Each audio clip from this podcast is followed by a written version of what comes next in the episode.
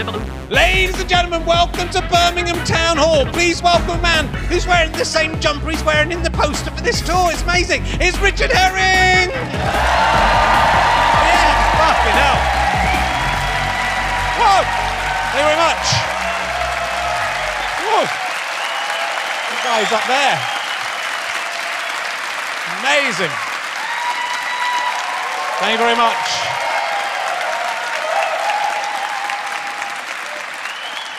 Thank you. Welcome uh, to the podcast. This is uh, Richard Herring's Lifty, Lifting Soggy Tarpaulins uh, podcast. Just change the direction a bit for. Uh, there's a lot of podcasts on the market now. You've got to find your niche. Whatever, I'm going to have a guest every week. We're just going to lift a soggy tarpaulin, find out, find out what's underneath it. But I was, I was hanging out at Mr. Egg uh, the other day. Just late night having a bit of an egg.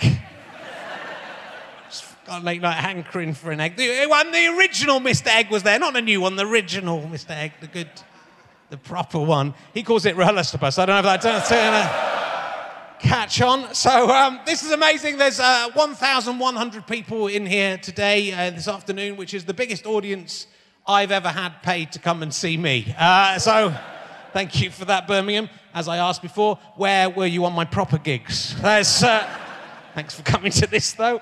Uh, and uh, yeah, it's, it's lovely to be in Birmingham. The big news in Birmingham uh, today traffic chaos as, uh, as the water, this, the South Staffordshire Water are replacing the water mains in Chapel Road. Has that affected a lot of you? There's people very upset about that. There was a sinkhole there, apparently it went off crazy, but no, traffic's going to be. A lot of you thinking about the drive home now. Am I going to make it? Uh, also, Birmingham is a horrible place, as uh, you will have probably know. Uh, Birmingham, of course, is the home of the parents who don't want their children taught about homosexuality. That's what, that's what the rest of the world thinks about you. I think they don't want anyone in Birmingham taught that there's anywhere else other than Birmingham that they could go to to have something nice. The, the people who are trying to teach kids about homosexuality are called no, out, no outsiders, which could be interpreted in two different ways. That is, that's the problem. They're trying to teach about tolerance. I don't know if that's deliberate, but um, it's good. And uh, I have to be careful here because, of course, Birmingham people get very cross if they go to see a football match. They don't like the other team, even if they're from the same city. They'll go and just punch someone. So I have to watch out. There's a lot of rivalry in Birmingham between the different football clubs you have here, which is weird, really, because I mean they're all pretty bad. So it's I don't. I'd sort of keep it quiet if you liked any of them asking which is the best Birmingham football time is, team is a bit like asking what is the best animal's urine to drink. Uh, it's a carpy, obviously, but that's, you know, I wouldn't go broadcasting around. Imagine being so angry about, I like cat piss. I'm going to punch that dog piss bloke in the head. Um, Birmingham famously has more canals than Venice. Not really the number, is it? The, that's not, it's not really the number of canals that is.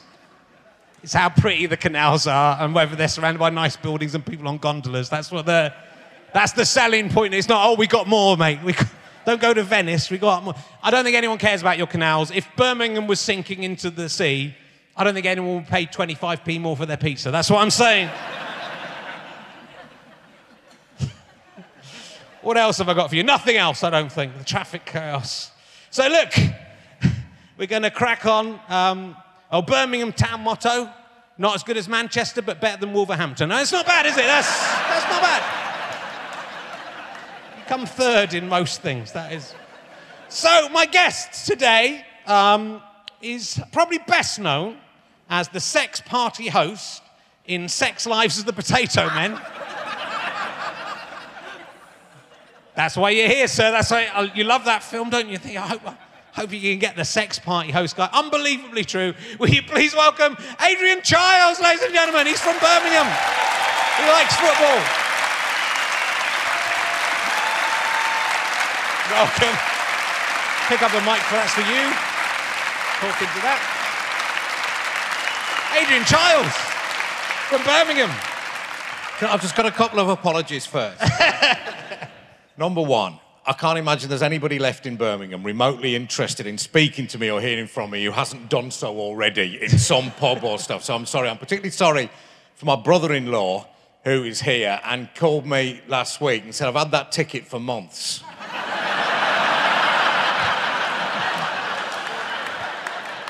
and now I've got to listen to your drivel again, which if I was interested, I could get for free anyway.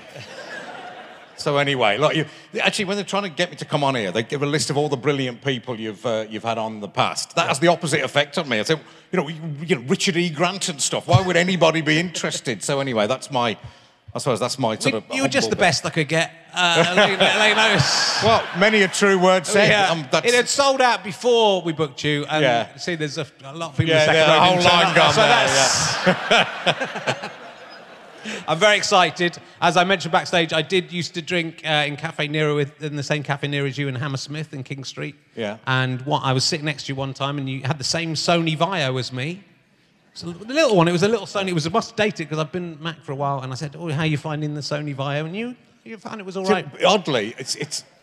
It, does it get any less boring than No, this, this is it. conversation? It's going to be mainly about But times that- I've met the guests. But I, I must be boring too because I actually remember that. Only once in your life is somebody going to ask you about a Sony Vaio. yeah. Did you recognise me from off the telly? Well, no, I, th- no, I recognise you as the bloke who asked me about my Sony Vaio. Is, is, is what I uh, is what I definitely remember. So I just heard you um, slate in Birmingham, which is No, fine. I mean, yes, you were. given the news. I think the, the important thing to understand about Birmingham is that what it was, it was actually uh, pointed out to me by a, an, an Asian guy who was from Surrey, but was the Midlands correspondent for the BBC for a while. And he said what he loved about Birmingham. He said it's the only place where people are different from, well, from people everywhere else. From Man, you know, Mancs are always telling you we're the greatest city in the world. Scousers the same. Glaswegians, Geordies, you know, Londoners.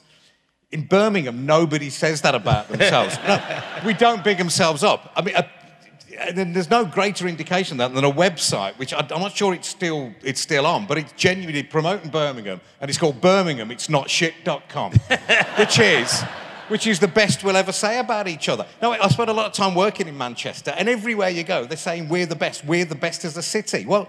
That doesn't commend me to anyone. If a bloke walks into a bar and says, "Hey, I'm brilliant, I'm great," then you think he's a twat. So why would we think that, not think that about people saying how brilliant their cities are? yeah, but if someone walks into a pub from Birmingham, you go, "Oh no, they're from Birmingham." Yeah.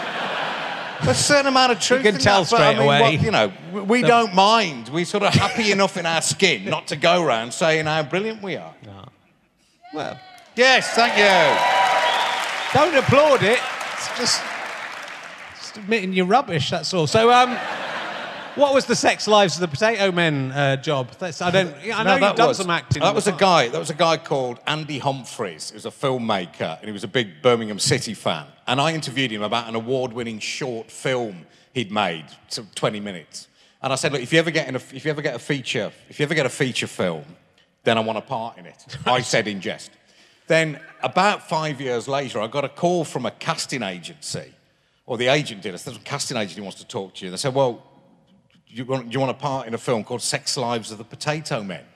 I said, well, who's, what's that all about? He said, a bloke called Andy Humphries. I thought, blimey, he's been good to his word. so I played myself as the host of a sex party. Um, and it, it actually it cured my love of wanting to be an actor because it is, I mean, you're paid to hang about. I mean, it was a tiny little role, and I was, I was there three days and nights or something. it was astonishing. But, I mean, Johnny Vegas is in this film, um, Mackenzie Crook, um, Dom, somebody I think it was also in, um, who was also in The Office. Can't remember his surname. Nice bloke.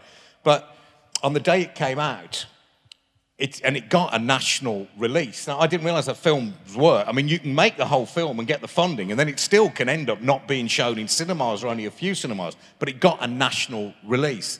And I was uh, working on a program, presenting a program called Working Lunch at the time on BBC Two. So we got Andy in to be interviewed, um, to be interviewed by me on the Friday, and that was the release date.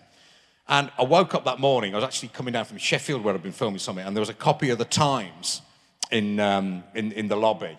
And on the, uh, the banner headline on the top of the Times was, Is this the worst British film ever made? so poor Andy had his absolute moment in the sun, and it was absolutely slated by everybody. Yeah. But it, it's actually done good. It's done sort of fairly good business since on DVD. Whether Andy's got to make anything else yet, I don't know. I hope he's done well because uh, he's a really nice bloke. What did you have to do at the sex party scene? I had to dress. I had to well undress. I, nobody saw any tackle or anything, but I just had a. in fact, I had. I started losing weight that day because I was about 18 stone at the time, and I had to put a. Um, I put a, a just a towel around my waist, and that was my costume. And so I put it on, and then I saw myself in the monitor, and I, after a few takes, and I, I just looked like an aging Joe Bugner or something. and then I kept trying to pull it up to get it over the spare tyre, but then the continuity woman kept pulling it down again. um, but well, that was about it. I said, "All right, how you doing?" I think that was my only Right. that was my only line. But um, so we can't blame you for it not doing well No. or doing or doing well if it is No, doing well now. no. Had both, I've had both the stars on the podcast before. They were. have they? Yeah, They, were, they were you know. I think they, I think it was unfairly maligned. Possibly, I have not watched it myself, Well, but I've, it feels like it, people went for it, Yeah. but uh, in a bad way. Anyway, uh, there's lots of things I want to talk to you about. Uh, you, before you were uh, presented, you did a bit of acting. You were also uh, worked in the civil service. Is that you asked? No, I did a, um, I did a civil. Uh, I, when I left university, I then, I then broke my leg and couldn't do, sort of couldn't do anything. I was came back home to Hagley um, near here and uh, and just just couldn't walk and for for a year. And in that time, I thought, oh, I better apply and do something. One of the things I applied for was the civil service exams. So I I wanted to be a diplomat.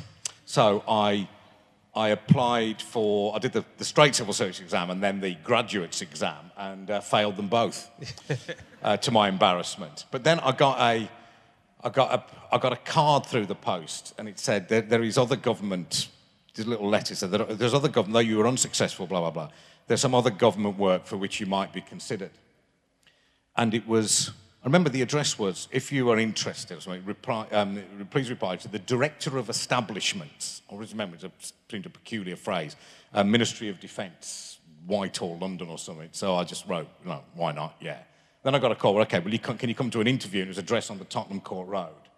And then well, I remember when I got, a mate had to drive me down because I still had a, my leg was still in plaster, and so I got to this address, and this woman took me into this sort of room. And said, "Have you parked anywhere?" I said, "No." I said, well, "Why'd you ask?" And she said, "Because it's going to take about three hours."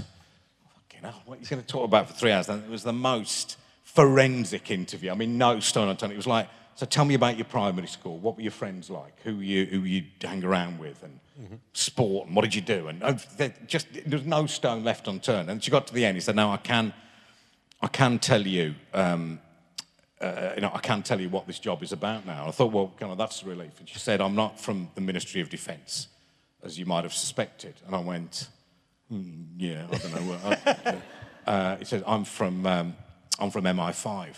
And I, I will never forget it. Literally, there's a couple of times in my life when the ground has shifted between my feet. I just could not believe what she was saying. and she said, right, I'm going to leave you alone now. You need to read this and then uh, I'll come back in and talk to you a bit more about what the job entails. So I was like hyperventilating. And then this document, it said classified and top secret. I mean, it literally is like something out of a. If you saw that in a comedy, you think it's not really like that, but it is like that. It just it did say those words on it. So then she left the room, and on reflection, I think I must have been being filmed then because I just because I mean, I, and if I was, that you know, it wouldn't have looked good because I was going. I just didn't know what to paced around the room a bit, looked at this thing, couldn't take anything in, and then she came in. She made me sign it, um, and then. And then she came in and she asked me, and then she told me, I asked a load of questions, and she told me kind of what the job entails. Basically said it's very boring. I remember, actually, I remember asking her, so what do your friends think you do then? What do, what, what do you friends think you do for them? He said, oh, look, you tell somebody you work in the civil service, it's an absolute conversation stopper straight away. there, there are no supplementaries. But um, she said, you can only tell your mom, you can only tell your immediate family. Yeah. So I went home. I didn't say anything for a while. Then I was sitting just having something to eat in the evening with my mum and dad. And I was get, getting up to this. I got told the whole story up to when she said, you know, I'm not from the Ministry of Defence. I'm from, uh, I'm from, I'm from MI5. And my dad looked astonished. My mum looked baffled. And then the doorbell went. My mate was there or something. And then he, he and, and then I went, whoever it was, when the other was. And I went into the, back into the kitchen, and my dad was a god, but my mum was baffled. My mum was Croatian, and you know, then some the English isn't absolutely perfect, but she thought the woman had said. Uh, I'm not from the Ministry of Defence, I'm from MFI. Which, no, no wonder she looked baffled. Signing the Official Secrets Act, all for sort of flat Yeah. pack furniture. Yeah. But anyway, then uh, two weeks later, I got a note saying, uh, we don't want you. Which was actually the right decision. Because she, something she said to me after said, look, I, I, get the, I get the sense that you need affirmation in your job. You need to tell people what you do. And obviously, if you're a, you know, you're doing, you know, roughly analogous to kind of what you do, you know, you can't, it's not something you can do in secret. You know, you, you, you crave approval. That's exactly what the Russians think. Playing the slow So anyway, game. I think she made the uh, I think she made the made the right dis- decision. Maybe. I mean, like, like most anecdotes, you exaggerate. I've exaggerated nothing there. I mean, it is. Are you allowed to tell that story though? Because this is going to go out into No, the, no, the- no. I mean, I- I'm sure you're not, but I don't know what they're going to.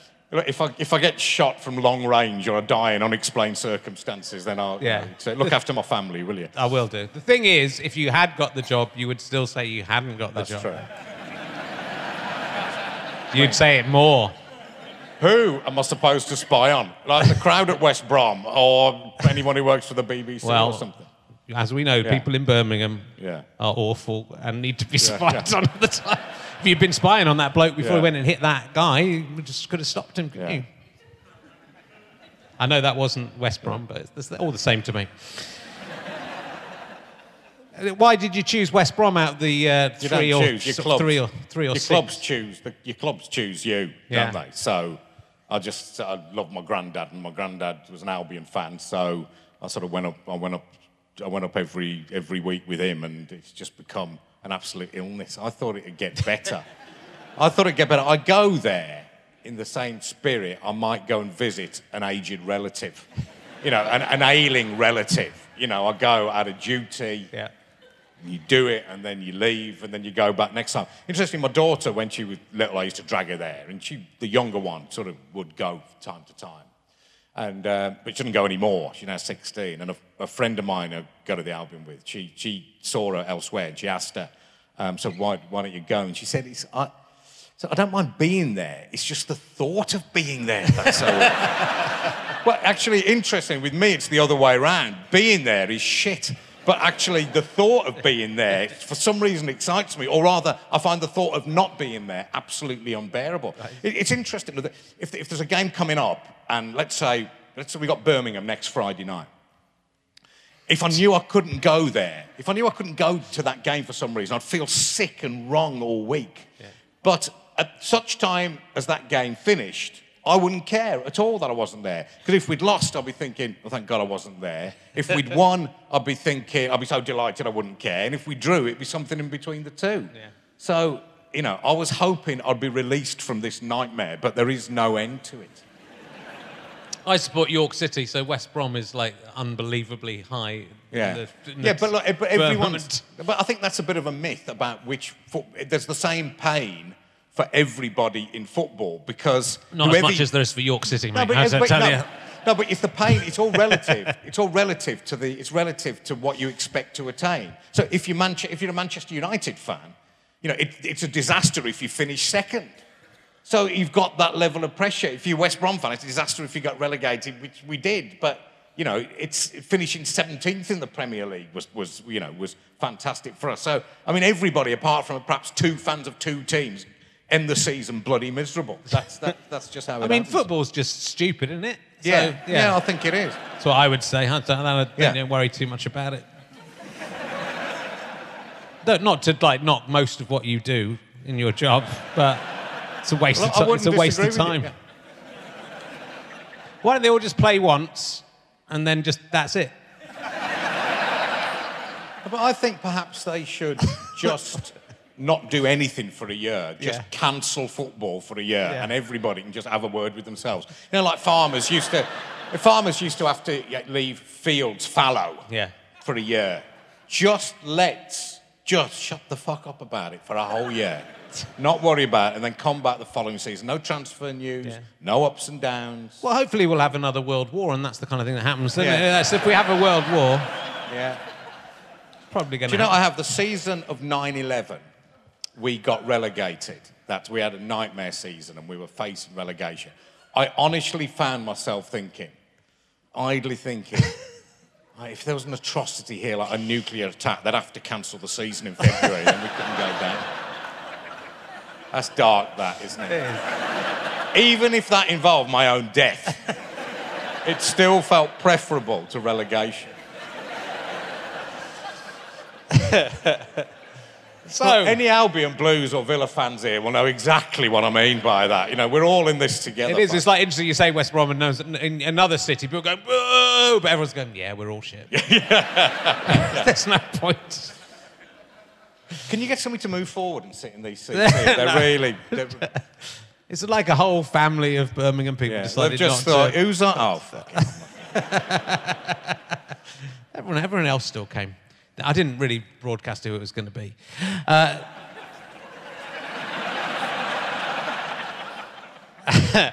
so let's talk about. Uh, well, it's, it, you, I remember you from working lunch. That's when I first saw you. I didn't really. It wasn't a show I tuned into all the time Yeah. because it was about business and stuff. Yeah. But you know, I was w- working from home, and sometimes neighbours also. It was interesting. when, that, and when, that, when that first started, somebody did say to me, look, it's just not going to work. It's a business program for people who aren't interested in business, which is kind of true. And he was right, but it did last for 13 years Yeah. and sort of got a bit of a following. Interestingly, I meet, I meet kids now who are now, the kids who were watching it then, you know, are now running hedge funds, driving around in Ferraris.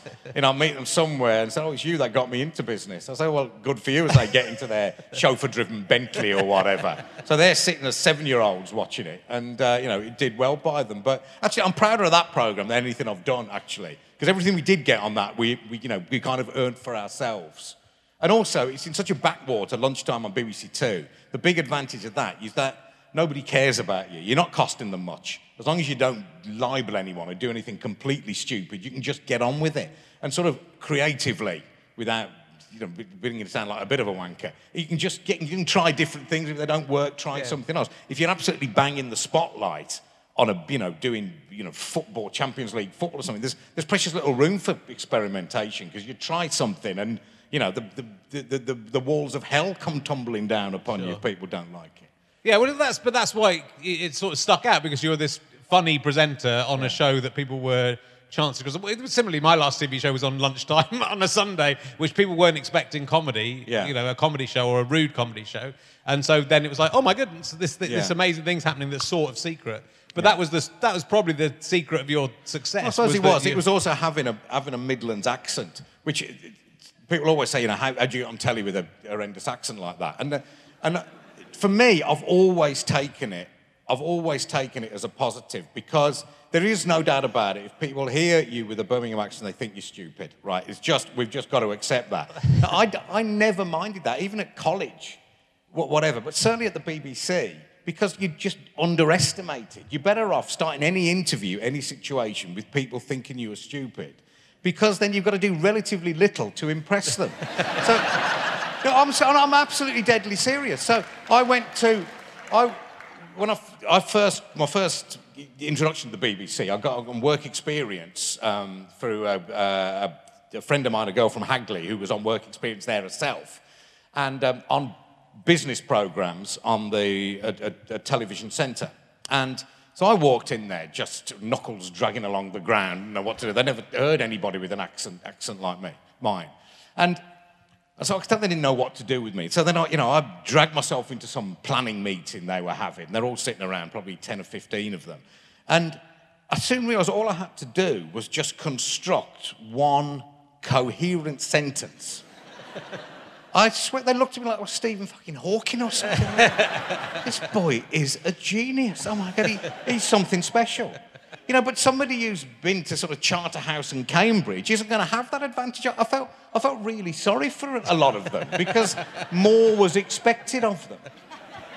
Fair enough. It is rude to the, all these people who have the same accent as you but couldn't get on TV though as a result. So that's Well, look, it's probably because you didn't, you, you didn't, you know, you didn't try. Yeah.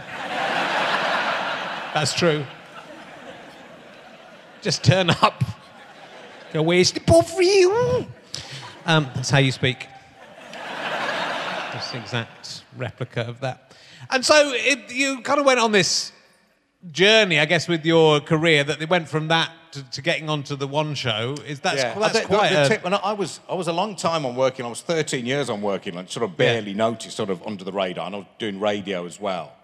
Actually, the tipping point was The Apprentice. Actually, Yeah. which always felt like a bit of a cheat 'cause I don't think I'd really earned it. It was the you know I was the presenter of the of the after show, which in itself was piggybacking on on The Apprentice itself, which Yeah. itself was an American format that had been brought over here.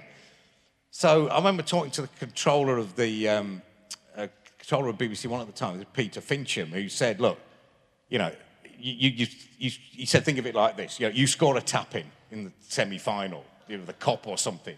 You're not going to go, well, I didn't really earn that. Somebody else made the goal. Like, just put it in the net, son, you know, and you'll be fine. So that was kind of a big success, and then everything, everything seemed to flow, flow from that. You know, I've actually, and I found the whole rise and rise at that point absolutely bewildering, and I found the equally precipitous decline just as bewildering, but obviously in uh, not in a good way. Yeah.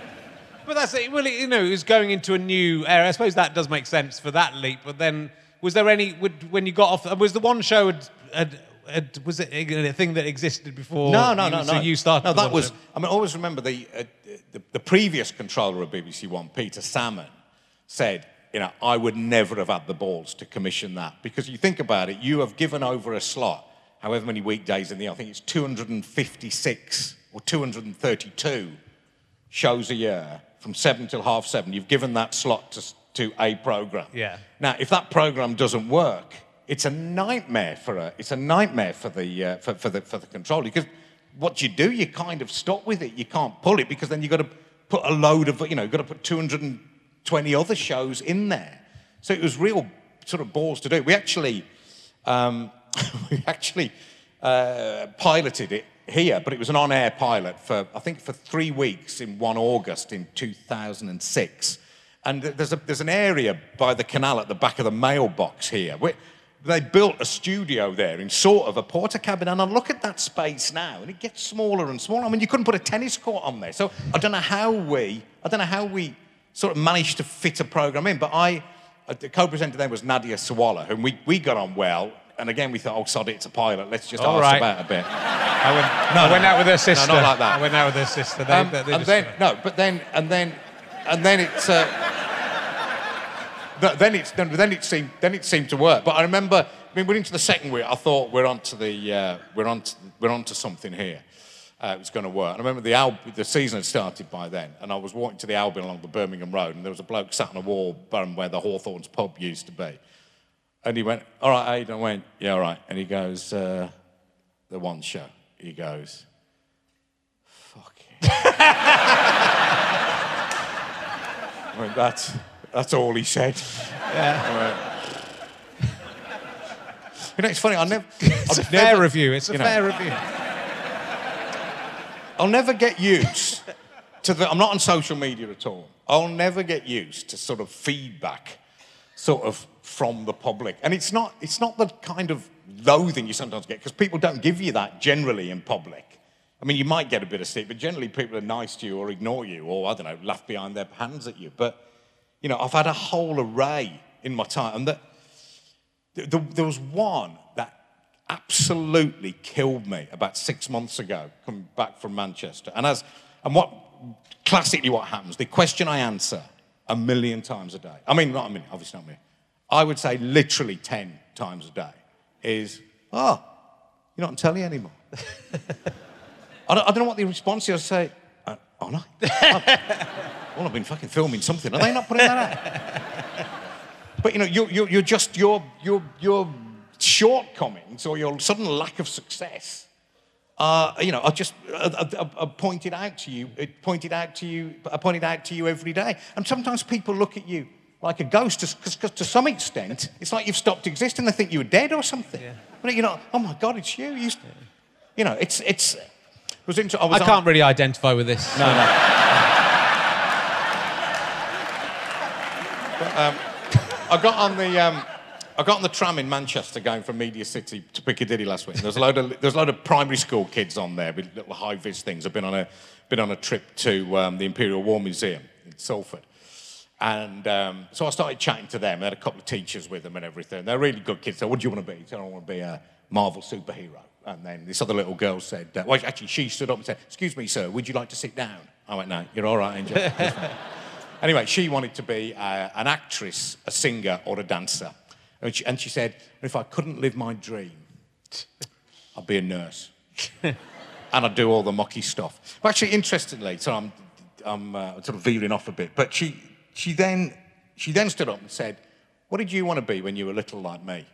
And I thought, wow, what a great question that is. And, and the point is not what the answer is, which isn't that interesting, but I mean, she had curiosity. I knew at that instant that little curl would go far because don't you think what you want from people is, is curiosity. I don't care anymore what people know, or importantly, what they think they know. I'm interested what people want to know. Yeah. Do you know what I mean? If, if people just aren't curious about anything, I don't, I don't quite get that. But anyway, I'm that tram, I own that tram. Those kids bloody love me. They were and I, and they, and they, they, you know, it gave me more pleasure than anything I'd done in the three hours broadcasting I'd done before. Um, Anyway, and also I knew they didn't know who I was or anything. So I thought, well, I've earned this, you know, I've earned this. It felt like a performance. Anyway, I came to get off. And one the teacher stood up and said, Children, can I say something? Something you need to know about this gentleman. he used to be famous.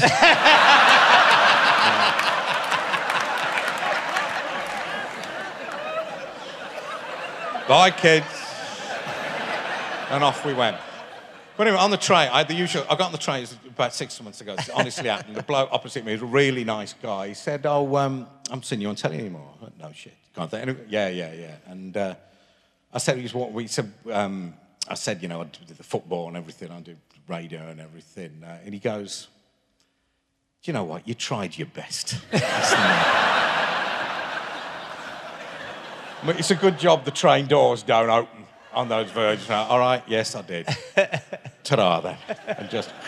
Well, it's also because you know, but it's that that's the price of becoming super successful. So, like, it is yeah. getting beyond beyond that level where yeah. the working lunch level, even yeah. the apprentice level, yeah. and then you're you're in people's rooms every single night. And then, you? but actually, um, it's interesting. There's a there's a guy I know. He worked. He um, he was head of he was uh, head of comms at West Brom, very popular figure in the business, and in the end, he, he left he, for whatever reason.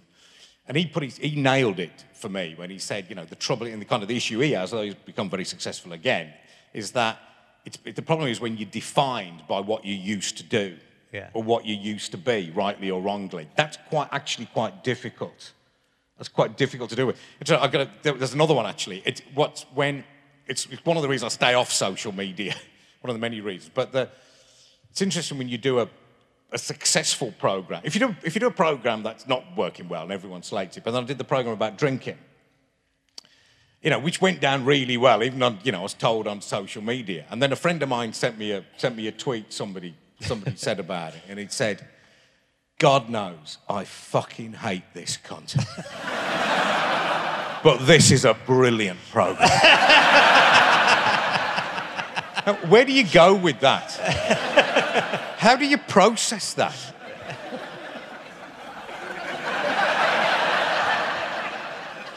But the thing is, I mean, I think as a comedian, you sort of, I mean, some comedians don't realize it, but like ultimately, you can't, not, not everyone's going to like what you're doing. As no. a comedian, you kind of realize it because uh, to be a good comedian, you have to have that reaction from certain people. Everyone who, who does that to me, I go, yeah, great. That means I'm, that means yeah, as long as everyone isn't doing that, what yeah. I'm doing is working. Yeah, because that, you know I'm meant to be rubbing people. And in a way, I mean that is the biggest compliment. If you if you can put it, if yeah, you can put a positive spin on it, then you know it must have hurt him. To, to like the program. Well, A, you like the pro- program, and B, you're a really amazing cunt as well. So that is, that's two. That was another one. Actually, I was in. Uh, I remember New Year's Day. I was in Liverpool for a football match, and we yeah. had a few drinks, and um, and then we were going up to Anfield. The Albion were playing there. And walking up, there's a, a proper Scouser came down. I can't do a Liverpool accent, but he goes, "Hey, you're that cunt off the telly, aren't you?" I went, "Yes, that's me." What can you say to that? Off you go.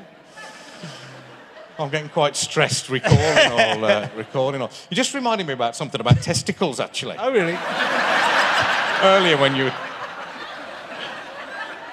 Okay, Was that in the I've warm-up, or was that on air? You, I just... I, you honestly put something in my head I've forgotten about when you get over the age of 50. You can Oh, sit on your, you can sit on your testicles. Well, I was 52 on Thursday and I haven't got to that stage.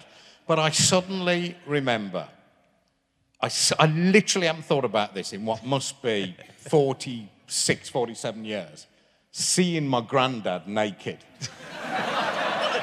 and just, just how, just being, I buried it away, it was so horrific, but just how low they hung.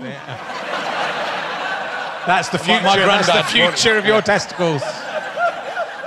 You've got- seen the yeah. future. The other testicle story I have, since you didn't ask, but I'll tell you. In 1978, it was the day that Arsenal played Ipswich in the FA Cup final. Yes.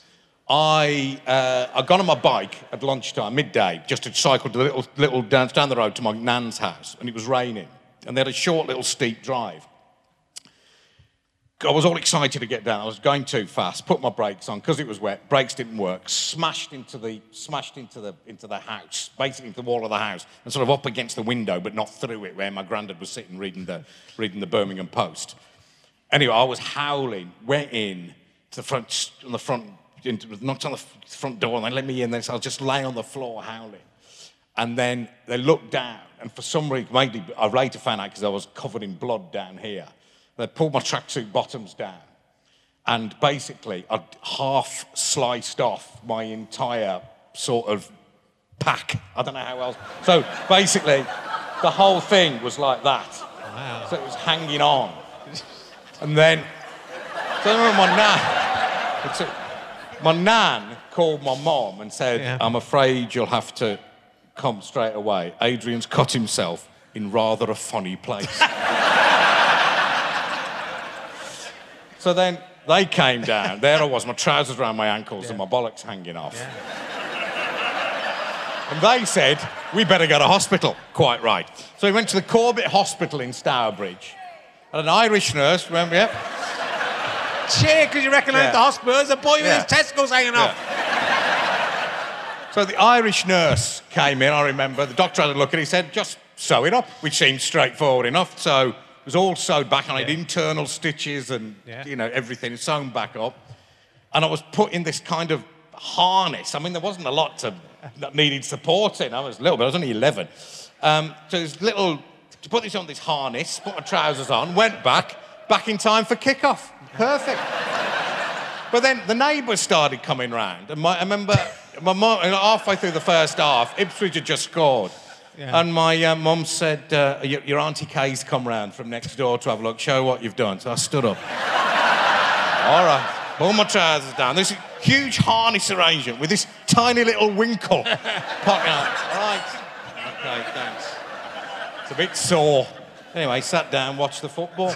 But actually, I didn't realise my parents were worried for years this would have some detrimental effect on my uh, on my fertility, which, Yeah. having fathered children, apparently it didn't. So, whatever she did with those internal stitches, she put them in the right uh, put them in the right place. And you, It's funny how you've got your legs positioned now. I haven't, uh, told you that story. Yeah. did, do you have like a, is it like Frankenstein down there now? Is it all? No, no, it's uh, it's. Uh, you get the stage, you don't really look at it much No. anymore, do you? So uh, no, They've all kind of got that scar up the back anyway, haven't they? So yeah, yeah. you know what I'm talking about, mate. it's where the penis fuses together in utero. We can talk about that more later. So have you seen uh, back to the one show? Yeah. Which is all I was interested in, Adrian. Thanks for the story about your severed penis and p- testicles that I did not request.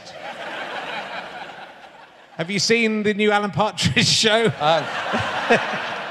Actually, I must say, I must say I haven't. Um, but I saw, I saw bits of it. But I just, I was in a, I, I think I was out somewhere, what, somewhere. I didn't my phone on. I switched my phone on. Then there was, I was like 40 texts. I thought, what's happened? Somebody died or something. I realised that he'd, he'd, he'd mentioned my name, which is a great honour. I mean, on that show, definitely, I was sob Alan Partridge.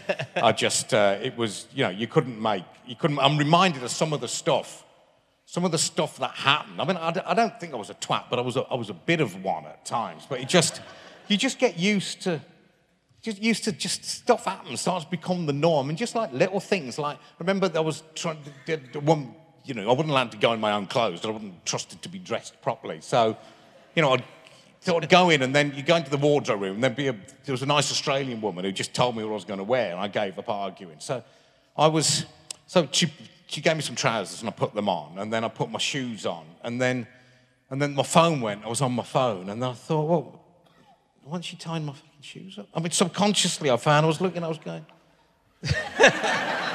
you know, you might, and I just realised. She said, I think you can probably tie your own fucking shoes. but I'd, I'd, somehow come to, you know, it had yeah. somehow become the norm. And you become, like, footballers are completely infantilized in the sense that you go, you know, I went, I went training with West Brom once. It was about 20 years ago. They didn't even have their own training ground, so it wasn't a well funded club at all. So I went in all my football kit and everything because I was training with them. I realised the players don't. You get there, and my kit, like theirs, was all laid out. But I mean, everything. Yeah. The pants, they were green Marks and Spencer slips, you know, little briefs. Yeah, yeah. And they're like that. You literally could turn up naked or in your pajamas or, or a suit of armour or whatever. Yeah. Fine. It's all laid out for you. So no wonder they become like hopeless sheep. You know, they're not allowed to look after their own passports. They don't feed themselves. Everything's washed for them. You know, it was a, you, be, you know, you became. I, I know. I certainly prob- became infantilized. Like, yeah. Well, if TV is that, you know, that you, you can understand why to an extent why people go crazy in, in lots of different ways, sportsmen and TV yeah. stars, when you're treated with that level of, you're so important so if you're a bit of an idiot, you'll get someone yeah. to tie your shoes. If you're a real idiot, you'll end up having to go to prison. Yeah. Uh, so it's you know because well, because, no, absolutely because yeah. you know because you're treated in that way, and then everyone is also you know you, you, sort of see it. If if the star of the show falls and is no longer the star of the show, everyone else falls around them as well. So you know, but there, there was something about the pace of that show because it was so breathtakingly quick you know, you'd be you'd be on for half an hour or 27 minutes or whatever it is, and there'd be always be four films on there about, you know, there'd be, I don't know, cot death would then go into sort of badgers, yeah. would then go into something about the, the history of toasters or something. And, the, and then in between, you have to crowbar in a bewildered. I mean, the most bewildered one we had was Michael Stipe, I remember. who, he shortly retired from everything after, he retired from everything shortly after that. But, um, but you only ever had three minutes, maximum. Yeah. And if you think there's two of you presenting it, so you only get sort of one or two questions each. But I lost the ability to have a long conversation. I mean, even in the pub, I start talking to somebody, go, right, one question, two questions, right, okay, thanks, off you go. You forgot how to do something sort of long, you know, any, you know, just have a normal conversation. Yeah. It must have been, you couldn't tell the story about cutting your genitals in half, could you? That would have been, well, didn't, wasn't time. I don't think I I'm really looking forward to watching this back because we're going to put the, the, the, the uh, signer in the in a little box in the corner. I'm really looking forward to watching that, that story back to see. You, you all saw it here. But the, you you end up leaving uh, the one show yeah. because of only you, you, were sort of peeved at Chris Evans. Well, it wasn't. It, it was just. Look, I think anybody would feel the same. I was, you know, the from that pilot we did out the by the canal basin in Birmingham. Yeah. We turned it into this massive success. You know, five or six million people would, would watch it in the night, and then suddenly it was oh, but we're doing a bigger show on Friday and we don't want you to present it. We want Chris Evans to do it. Now, I've got I've no ill will about for Chris Evans at all. I've always got on well with him everything. But, you know, and he'd understand why I get the hump. If the boot had been on the foot, Chris Evans would have got the hump. So we tried for ages to say, look, just don't do it, don't do it. But the controller of BBC One was absolutely determined to do it. So then I would have been in the position of doing the, you know, Monday to Thursday, slogging away doing that show, and all the energy and excitement in the amongst the production team would be for the new, bigger, better, yeah, uh, you know, one-hour show, which was happening on the Friday. So we tried to stop it. I mean, we've got the same agent. You can imagine what, you know, imagine how furious he was, manoeuvring everything like mad. But it just couldn't stop. And then, and then I was going to have to wear it. I was resigned to wearing it. In the 11th hour, ITV came in with a big offer. And so, sort of, you know, off I went. But if that hadn't happened, there's no way I would have gone anywhere. No. You know, because why would I? I was doing The Apprentice, I was doing Match of the Day, doing The One Show, so on. I remember that just as it was looking as I was, was going to go to ITV, it was in the offing, I got a call from Alan Sugar. you know, which is always, you know, a worrying moment when his number kind of crops up on my phone. And he said, he said, what are you, uh, you know, what are you doing? I explained what I explained to you. And he said, uh, he said, look, I'll say this to you. You know, I've done things in a rush of temper in my life many times. You know, what a surprise. He said, and it has, it has cost me millions. So just be careful. I said, fine. I said, but look, you've got to understand. Say, The Apprentice big success it is. Suddenly they said, right, you, thanks, Alan, you're doing all the shows, right, until the final, but we'll bring Richard Branson in for the final instead. he said, what would you do? And he said, I'd tell him to fuck off. He said, well, why are you having a go at me then? He said, well, he said, the difference is I've got 867 million quid in the bank. as far as I know, he said, you haven't. So think carefully. Fair play, Alan. He was, yeah. he was right. But we, we sort of stayed friends. And in fact, the day it was announced when he, when he um, it's funny, the same thing happened in a different way when I was sacked from ITV in the end. But on the day I went to, um, uh, the day it was announced that I was going to ITV, I remember I was on my, in my car, and it was on the car phone, and he said, uh, the phone when it was Alan, I thought, oh my God, he's going to bloody tear me a new one here. And he went, look, I just want to say, you know, I really enjoy working for you. I think it might be a mistake, but I really wish you all the best. I hope we still be friends. And then like, I really got emotional. You know, it's a bit like that bloke who was slating me on Twitter and then saying, but it's a brilliant program. It's like coming from him. Yeah.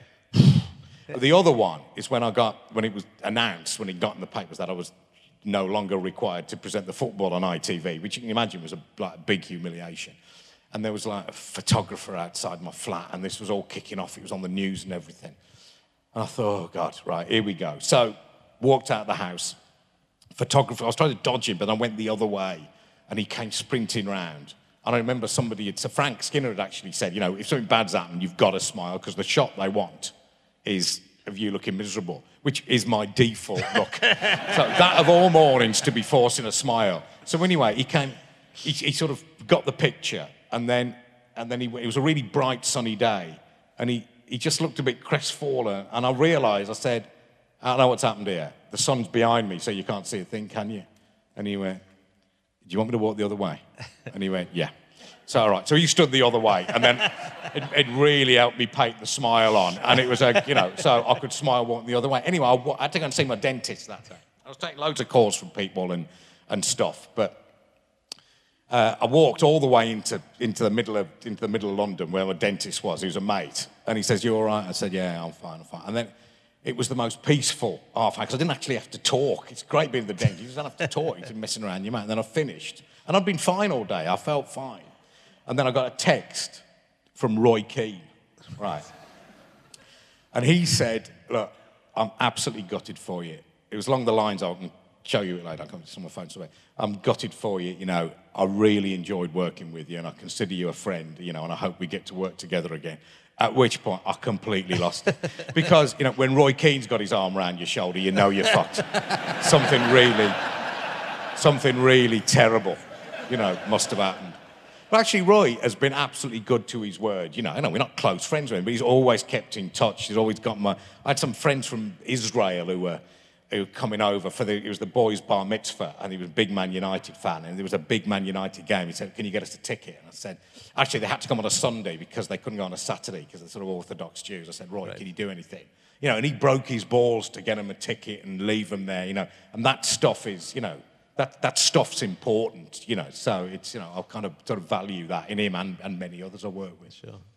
So I mean, it's, it's in. Do you think that the part of the part of it was, you know, you'd build. It's the British ways, and you get built up, you get built up, and then people sort of wanted you to fail, or do you think it was um, just the shift in the timing think, of the no, day? I think there's the same relationship. Think, look, yeah, a number of things. Uh, just a number of things went on. I think that our selling point was the same with Christine. We were both sort of the boy next door, the girl next door, who against sort of improbable odds. Her, some have been from Northern Ireland. Um, you know, me, apart, you know, despite my accent and my looks and everything, managed to, you know, get on, you know, get on, you know, make a success. So, you know, people felt part of, part of your success, but then you get a big job and everyone starts talking about telephone numbers you're earning. Then you yeah. can't be the boy next door anymore. It's interesting. I went, something, something struck me once. When I was, um, uh, was, somebody famous and successful I knew I went out with for a bit. And I, I was saying to her, God, we're so lucky, you know, we've done you know, we've done, you know, I feel so lucky, you know, we've done well, you've done well, we're lucky, lucky. And then she, She said, Look, don't fucking involve me in that. If you want to consider yourself lucky, you consider yourself lucky. But, you know, I'm here because I'm fucking good. I'm funny. I'm brilliant at what I do and work my ass off. I'm not lucky. I deserve this. Now, she wasn't being arrogant, but she was making a point. I thought, yeah, that's right. You can't go around all the time thinking, this is just luck, although I still do. And then when I was then earning a lot of money, not as much as in the papers, but I was, you know, by any estimation, it was a lot of money. I realized you kind of, you kind of, you end up loathed for that. And I sort of get that, you know, life's hard, for struggles for a lot of people, you know, and I don't lose sight of that. But I realized I was being hated more for what I was earning doing something than, say, I'd won five million quid on the lottery. Yeah. People go, oh, no, fair play, win it on the lottery. Then, but then obviously that is luck. Yes. So why would you be hated less for that than doing a job which in some in people's estimation wasn't particularly good? But at least I was working for it in some measure. Do you know what I mean? Yeah, yeah, it's, it's, it's strange. But, that, you know, it is, it, that's the way the world, you know, people are Yeah. logical as we're seeing in the world Yeah. now, uh, in general. Yeah. But what, what I found doing, the, I, I am genuinely, and I bore myself, I'm genuinely negative. I literally, well, I'm staying with my parents tonight in Hagley. If I get back there alive, it's, I don't even take that for granted. And it's literally just getting on a train, going to can't Hagley and walking back to the their thing, house. you can't. know, I just, it's, you know, but it's like a pleasant surprise to survive another day. I'm, I'm Yeah. very negative about sort of everything. I mean, so I think it's from being a West Brom fan, seriously, I think that's a, con- a contributing factor. But I honestly said, I remember saying to Christine and the guy who came from, um, from the one show with us to, to, to, work, on, uh, to work on Daybreak—I said, this is absolutely going to work. I feel sure of it. And Christy was looking at me. Fuck, this is a worry, this is. I've never heard you bloody confident about anything. and I'm never going to be confident about anything again because it just didn't. What I actually found the key problem is, and it's absolutely critical if you're on a breakfast show, is that I'm just no bloody good in the morning. I don't. I mean, I don't mind being up, having a read, drinking a coffee, having a walk. Yeah. Great, but I just don't want to fucking talk to anybody, which is, which is just completely useless. Well, It could be good. I'd quite, I'd like, I'd watch that show. Yeah, and I, I mean, I get it because my wife's like that anyway in the morning. So basically, I get that show every morning. yeah. We should get together. Yeah. Uh, but you know, did you get still get paid all the money even though they sacked you, or do you have to give some of it up, back? to a, up to a, um, to, up to a point. It's all right, isn't it? That's a longer. Lives in Chiswick. Yeah, but like the, I mean, something I did find is that you can you can move away from what you've got. at. What was, or kind of what you, if you want to be a journalist, what you go into it for is to ask people questions, and especially once Daybreak had finished. And I thought, you know, Daybreak's figures weren't much different when we stopped doing it to what they are now. It's just got a bigger, it's got a bigger sense of itself. Just Yeah. Piers sheer bluster, you know. And he's a friend of mine, and I, and I really like him. But you know, he just he's got that self confidence and bluster to actually just push it through. I just I just haven't I just haven't got that shot in my sort of psychological locker, you know, locker Yeah. at all. But um, actually, I lost my thread. What was I saying then? I forgot what I was saying. Hang on. Uh, I got, I got just confused Oh, no, when yeah, you no, said no. Piers Morgan had a friend. That's No, no, just no. like that. Just, that just floored me. But I just found. Look, look, taking us off fine. He's been, he's, he's been brilliant. But, but it's when you're doing football. Yeah. but when, when, when you're presenting football, you don't really ask, when you're doing Champions League football, Yeah. you say hello at the beginning. You ask, you've got two minutes to ask three, a question each to three pundits. Yeah. And then you go an ad break, and then you come out and you ask, and well, basically, you then you hand to Clive Tyldesley, half time, ad break, question each to three pundits, ad break, back to Clive, afterwards, ad break, um, three more questions. Someone else does an interview with the, Gabriel Clarke does the interview with the manager, and then come out bang on time. Right, it's very difficult to shine. You're just about getting the words out in the right order, and everyone, everyone says you're a complete fucking twat anyway when you finish. So I never, I'd realised I never actually interviewed anybody. I hadn't actually asked, sat down and asked questions of somebody for 10, 20 minutes. Yeah. It hardly ever happened during that era. And then suddenly, when I went back on Radio 5 Live, I felt the blood flowing back into my veins. It, something felt different. I thought, oh yeah, I'm actually doing what I came into this for. You know, but you know, don't get me wrong, the football job was fantastic. The crack was unbelievable. You know, World Cups, you know, flying off to Madrid, you know, to, to M- Munich, whatever, and, and far off places, Moldova, you know, I'll treasure those times. Yeah. But it was less about the football and the broadcasting than just wandering around towns, speaking to locals, you know, eating the food, you know, it was a, brilliant experience. I mean, to get to do it at all is an incredible thing, and that, you see this, you know, and I, it's, you see, it's very rare for anybody in any of these businesses, you know, in, in anything to do with showbiz, especially in TV, to just work constantly at a high level. So there's ups and downs Yeah, for everyone, yeah. and I think the ups and downs are really important, right? You know, I think like if you just keep on going on that trajectory and then. pff, Then, Yeah. then you will be a dick and you will not have everything in perspective and you won't be doing what you actually No, want no. to do. So No, it's interesting. Yeah. It's interesting now when people say. I mean, at the moment, I do a, I do two three-hour shows on Five Live. They're solo speech shows. Now, the, the difference with that is, off the back of that, if it's, I'm not saying it's any good, but if it is any good, you've bloody earned it and you've done it yourself. Do you know what I mean? Yeah. There's nowhere to hide on a solo speech show for, for three hours. And so, you know, that makes it better when you then get on the tram and somebody says, why aren't you on telly anymore? You know, I don't know. I don't know. Actually, I said another, it also on the tram. I swear this is true. Monday morning, I was, you, you work, used to work on Mondays, on the tram. And I was in a grump. It was morning. It was half seven. It was winter. The tram was busy. And a bloke said, um, you're not on telly anymore. I went, no. And I goes, so, so what you doing now? And I literally, I heard myself say, I planned it. I went, uh, I'm a shepherd. And he went, oh. No further question. like, where are your sheep? Where's your crook? just what are you doing on a tram in Manchester if you're a shepherd? just on my way out to the sheep. They got on the other tram, they're off to the bloody airport, the twats. The other, the other one, I said this, um, uh, there's a mate of mine lives not far from here, Jonathan Trott, you know, one of the greatest batsmen ever, you know, and then he, he's, he's retired from the, retired from cricket now. And uh, we go, we, we spend quite a time, time together, both into baseball, so occasionally go over the States for a sort of break and watch baseball over there. And it's something we, I just before he retired, I said, there's a word you're going to hate. There's a word you're going to hate, and that word is pipeline. people talk to you, people be nice, you said, anything in the pipeline? That becomes a killer. It sounds like nothing, but you know, the pipeline question.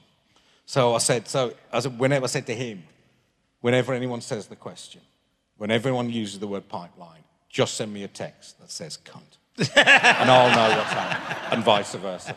So wherever we are in the world, and he's been off coaching the England A's in India, I just suddenly get three o'clock in the morning, cunt. that, means, that means somebody has asked the pipeline question. Do you end up making stuff up? You know, well, I've, you know, I've got some shepherding work coming through, or something like that, but I mean, what's interesting, actually, is since I did that drinking program, that conversation has changed because instead of you're not on telly anymore, it's kind of, you know, how's your drinking going? Know? good luck with your struggle, you know, which like comes from a good place. It's not quite like that, but you know, that's had a bigger impact than you know anything I've, I've ever done. You know, just stumbled into that. Well, that's interesting. So, what you just worked out that you were drinking like hundred units a week, just Well, you know, not even that. I just thought it's an issue. I thought to some extent, to some extent, we are, um, you know, to some extent, we're, we're, we're all, everyone who drinks is slightly addicted, slightly addicted to alcohol. Mm-hmm. I mean, it was just a conversation with Frank Skinner, and he looked horrified. We, and we was having dinner somewhere, and it, he was saying, but you're fine. I mean, you have a couple of pints. He said, I envy your level of drinking. You know, I couldn't do that. You know, as he would describe himself, he was a, you know, a bedwetting, Pernod in the morning type alcoholic. Yeah. You know, and I certainly wasn't that. And the trouble is, with most coverage of drinking that you get, of alcoholism, like everything else in the media, it's the extreme end. Yeah. So it's all that Pernod in the morning, blue lights, liver disease, and everything. So the rest of us drinkers would look at that and think, well, I'm not like that. Yeah, yeah. Ergo, I'm all right. When I thought, well, are we all right? But I said to Frank at this dinner, I said, look, if there was a, if my 50 best friends had gathered in a place across the road to see me tonight for my birthday, I would be looking forward to it so much less if I couldn't drink. And Frank was staggered. I mean, and coming from him, he said, Really? We said, Well, perhaps you have got a kind of a problem. So, but I didn't know how much I was drinking until literally the first day of filming, where I did some did some filming in a pub before, and I had four pints of Guinness, which before a game, especially actually, to be fair, for a 12.30 kickoff. So I was in there at 10. right. which is rare, but by no means unheard of. And then I didn't drink anything all afternoon. And then, and then went back to London. It was my mate's 40th birthday, so I went to that. I had a couple of beers when I went in, quite a bit of wine, then another beer, went somewhere else. And we were filming the following day and I counted it up, and that was 36 units. I remember at that moment the penny dropped, actually, once you count it. So that is two and a half times more than's good for you in a week Yeah. drunk in one night. And I thought, blimey, the, the bloke, the, um, a bloke came to me, uh, came to me, I was at the Blues Albion game at St Andrews, must have been September, October. It's, it's amazing, people's, you know, really wanting to talk about it. So I, you know, people were clambering over seats at half time to come and sort of talk to me and everything about, about the drinking and their drinking. So I had what amounted to a kind of a, a public health seminar in the away end at, at St Andrews. And one bloke said to me, he said, I'll get you, I'll get you. I saw, I saw what you did. I said, yeah, I'll get you. I'm, yeah, I'm like that. Um, he said, but I'm drinking. Do you think this is too much? He goes, I'm drinking 50 pints a week.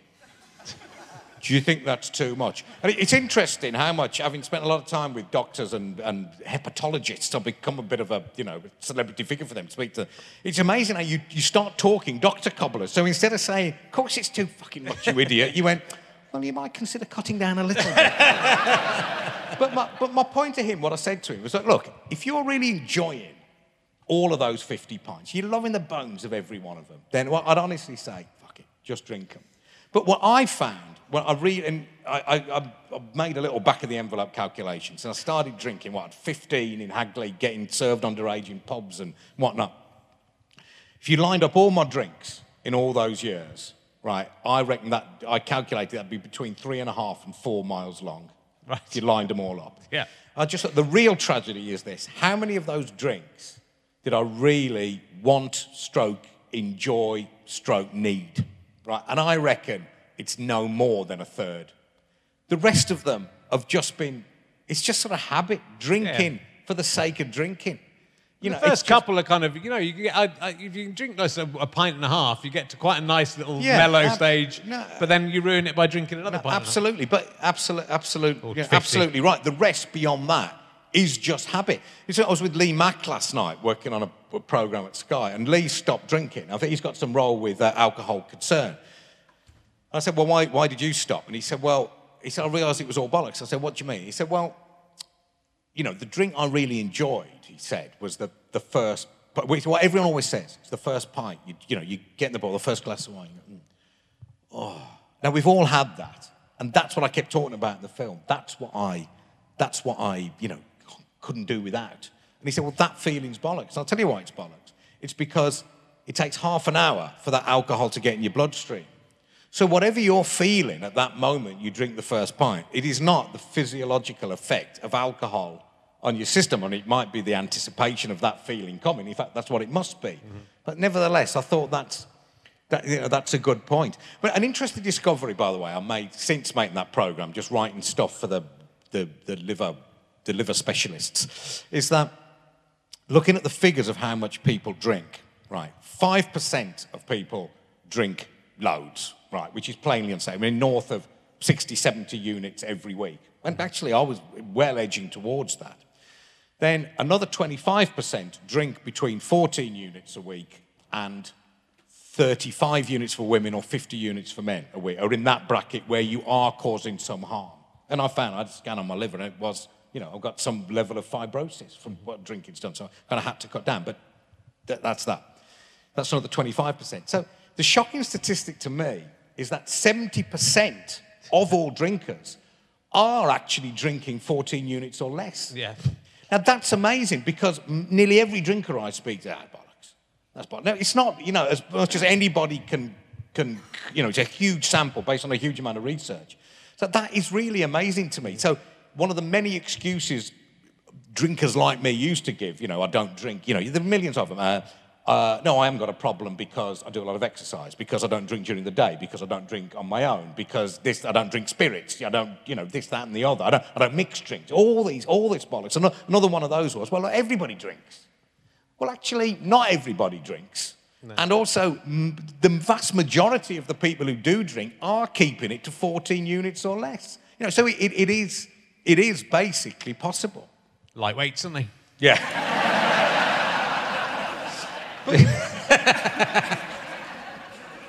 but it's interesting. I mean, you, do- my whole not social life, my whole way of interacting with people is built around drink. Like, I think that's the problem. Well, I Maybe mean, that- for example, there's a friend of mine. It's Karen. We're going for a drink after. I wouldn't know. Kind of. What else would we do if we didn't go for a drink? We can't drink coffee for hours. We can't go for a walk. what is there to do apart from drink? Life's got no meaning without a drink. Drink water. I, herbal teas are nice. I haven't had a But you, drink. but you can't sit in a pub for four hours You can. And, and drink herbal tea. You no, you can. can't. You can. Oh, It's nice. Uh, do sign up for Beer 52 as well if you. If you um, so, I wouldn't do it because I don't drink anymore. Um, let's ask people we cross if I don't ask you some emergency questions. So I'm going to ask you some emergency questions. Can I get a picture of the audience with the lights up at some time? I'm stage? sure we can, I'd just yeah. like to. We can do that. I'm sure we can put the lights up and have a picture of the audience. We do that. We can do it later if you want. No, okay, we can't. No, we can't. I mean, I'm a bit terrified of, of seeing a thousand Birmingham people in one place with the lights on. They're all cardboard cutouts at the back. that your agents put in. There might be no. No one can turn the lights on. Oh, there's a man moving. It could just be someone leaving who doesn't want to be seen by Adrian Chiles. the last yeah, thing. go on. Have you ever seen a ghost? Yeah, so maybe. Ah! What a time for that. Oh, blimey. But Hang even with bit, the lights on. on, there's a big lot of swathe of people there that the light is repelled by. it just seemed dark. No, the magic is.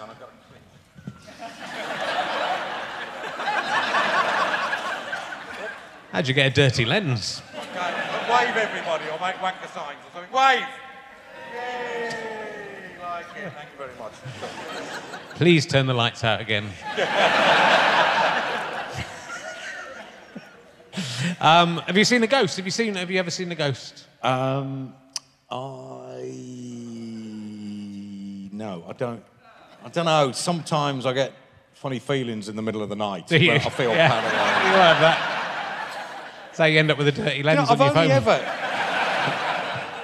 I've only ever had one wet dream. Really? Yeah. Am I, uh, is he answering questions I haven't asked yet?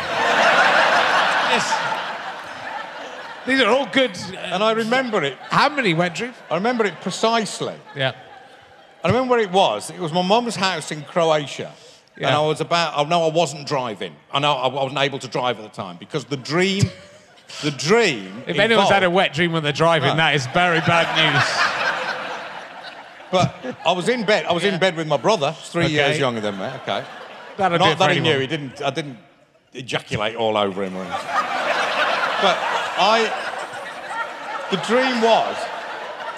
I was in. I was. I was in Croatia on this island, and I had a dream that I was driving my mum's light blue Ford Cavalier out of the multi-story car park in Stourbridge. And every time, because you go down a ramp, then a bit, and then another ramp and round. And every time I went down a ramp, I went, ooh, and then around, and then, ooh, and then finally, when I came out into the open air onto the Stourbridge ring round, I, I, I ejaculated. Is this the kind of thing you want? Yeah, well. I'll take it. It seems to be coming whether I want it or not. Have you ever driven down that that since subsequently, or were you scared to drive down? No, I have. In fact, when I go to Mass at Stourbridge, that's where I park. Is it? Enough. Yeah. I mean, Jesus is a kind of ghost, isn't he? Yeah. Yeah.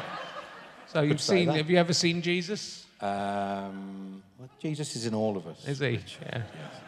No, I don't, not, not, not as, uh, not as far. But as you are you're, re- you're religious. You did you did a kind of I did I did 50 dates in 50 days once. You did 46 masses in 46 Yeah, days uh, for Lent, was it? See, that's just after I got the boot from. Uh, that's just after I got the boot from ITV, and I was. And I just, I was down in. I thought you- um, Ash Wednesday, everyone goes. Yeah, Catholics go to mass, and I went. I was in South Wales, and I, I found a little church. So I go for mass. So that was, it was really interesting. It was really little church in a, a crappy area of Swansea, and And it was really a nice little mass. And I was down there the following day. I thought, I'll go to another mass on the Thursday. And then went to another mass on the Friday at a different place. And I sort of thought, can I do this for 46 days? And it became a bit of a, a sort of a project. And actually, I, it was just something I was doing. I mean, maybe I was having a nervous breakdown at the time. Who knows?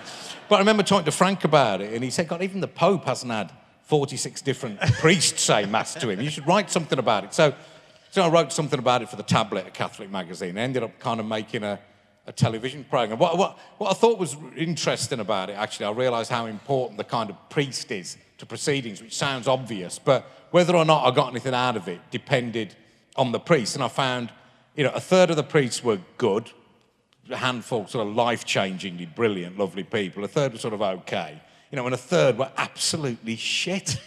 I mean, you can't stand in front of an audience, you know, go and talk about great joy and everything, looking as though you've just had your phone bill or something. Just, you know, just, uh, just not looking pleased to see you. You talk to people about priests, and they say, yeah, they sometimes say, yeah, he's very good with people.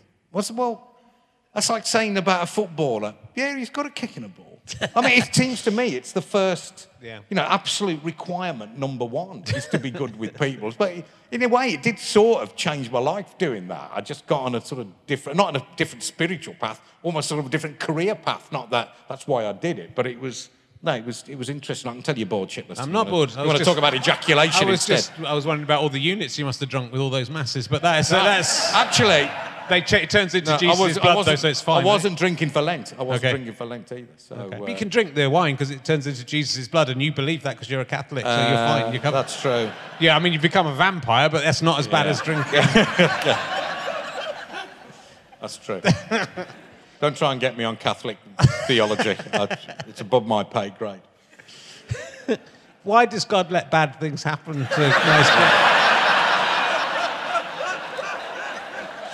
Well, it's interesting that, since you ask, because I remember after the Manchester bombing, um, I was doing the, I, I was uh, I, sort of down there on the scene for three hours the following morning, you know, which is obviously massive. And I was just, people were saying, well, how can God let that happen? It's kind of part of the narrative of those things. And with those things, look, I'm no theologian, you know, I'm not, you know, I'm really not much better than an agnostic, probably, in some, certainly in some Catholic eyes. But for me, that's quite simple to explain. You see life as a triumph of good over evil or evil over good. Sometimes evil triumphs over good. So I've got no trouble explaining that in sort of, in terms of what God does or doesn't do. But when something happens like the, you know, the, the cyclone in southern Africa now, or you know, for, you know, a kid. I mean, was when I, was, I remember I was filming that religious program. I was really, I was in Rome, and I had a really nice priest there and talking. And I was just checking my, we were driving somewhere. I was just checking my phone, like the BBC News phone. And I saw a kid in Sunderland. A toddler had died choking on a grape, and I just mm. suddenly thought the great sweep of of religious history suddenly meant nothing. You know, gone from a believer in that moment to, oh, fucking give over. You know, how, how can that happen? So look, I'm not, I'm not sure. I just, I just don't know. Yeah. You know, or just for me, just go and sit in a Catholic church. You know, not during mass. Sometimes it feels mass feels like a penance that means a membership of the club to allow you to go and sit in a Catholic church. You just think, oh yeah, that's nice now. You know, that, that's it. How can I go from ejaculation to Catholicism? It's, impre- it's like being on the One Show. yeah.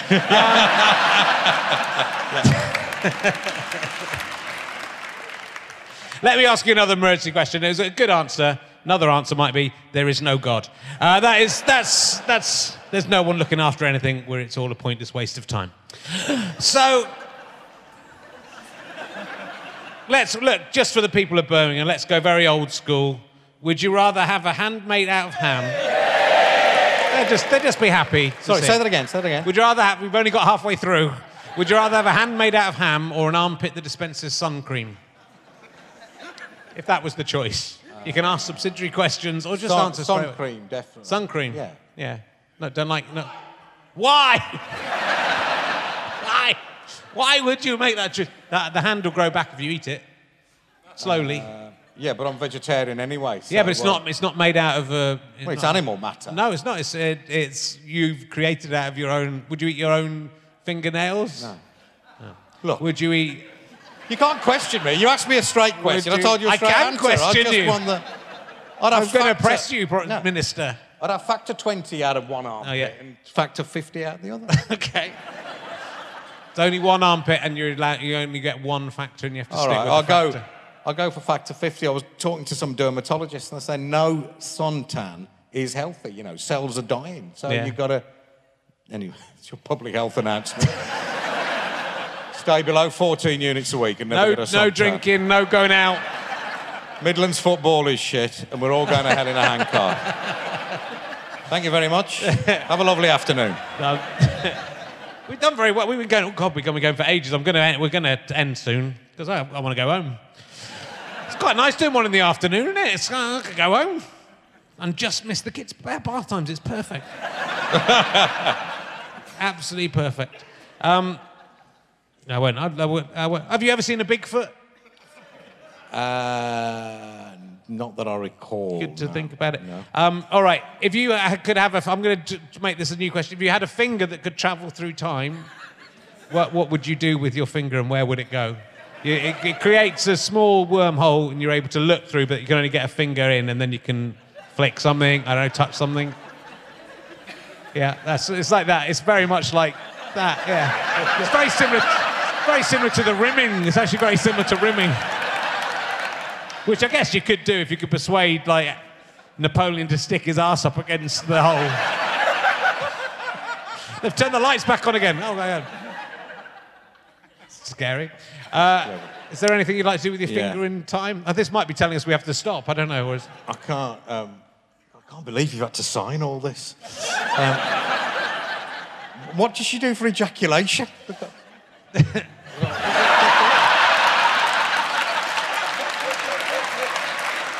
What does she do for a wet dream coming down the car park? I.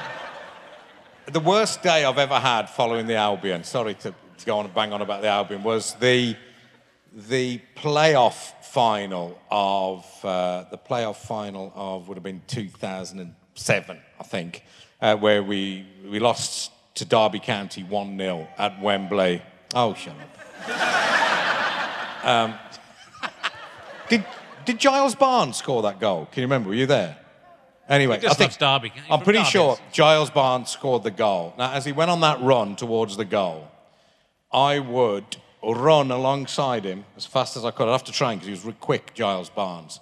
And at the moment he pulled the trigger to shoot, I would have inserted my index finger into his bottom.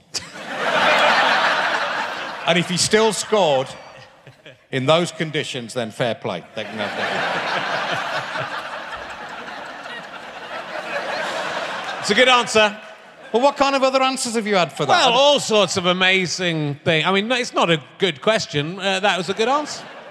You can uh, hit, poke Hitler. I need to get. I need to. What's what's Hitler? That yeah, that's good. Yeah, that's what I'd have done. I mean, most of what you do is just made up as you go along, isn't it?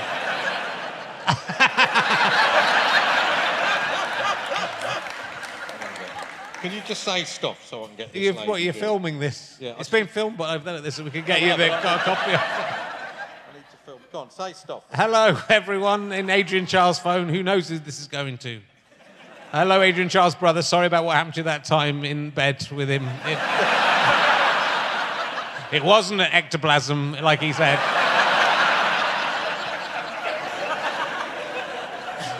Uh, have you got enough? Well, I'm just gonna leave it there. Okay, you're going to leave. it. I won't keep carrying on. I don't know whether we, we do we have to wrap up. Is that what the lights are on for? Or I just saw my producer walk out that door, so I don't know, that's a chilling moment. Uh, we st- you still got film in the camera, Chris? Yeah, it's fine. Okay. Well, we won't do too much more. Let's uh, let's see what else. Uh, you uh, you once raised sixty thousand pounds by shaving off your beard.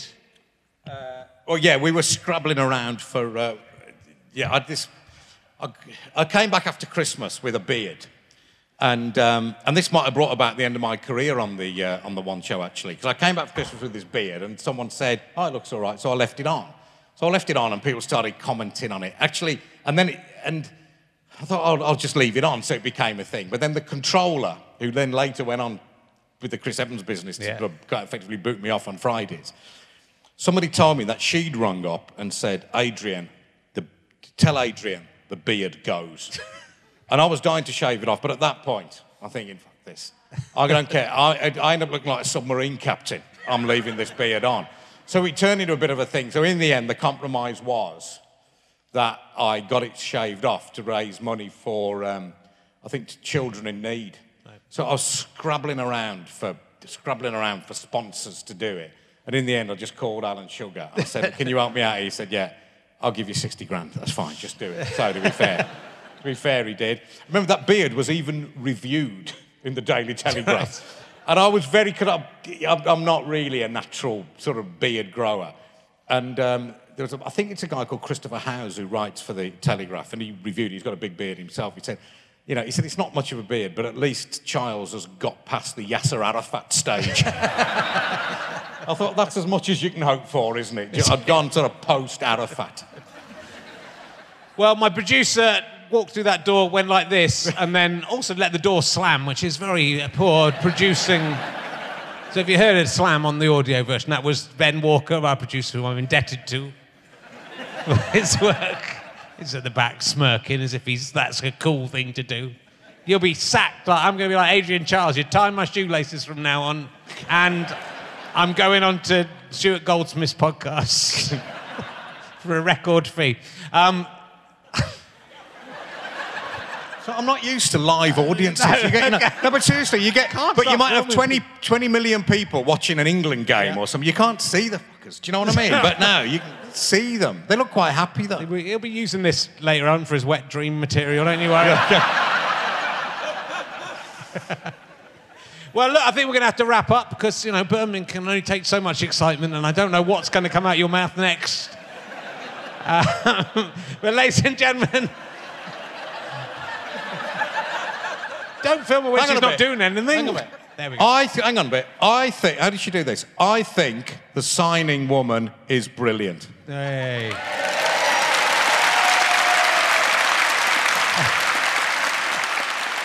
That's just made her look like the most arrogant person in the world. Uh, there's, a, there's another lady as well backstage. So. Anyway, please give a massive round of applause. He's one of yours. You have to, you have Yeah, to take, tough luck, I take am, on the sorry. What, you got anything else in the pipeline? Oh God. Ladies and gentlemen, Adrian Chiles!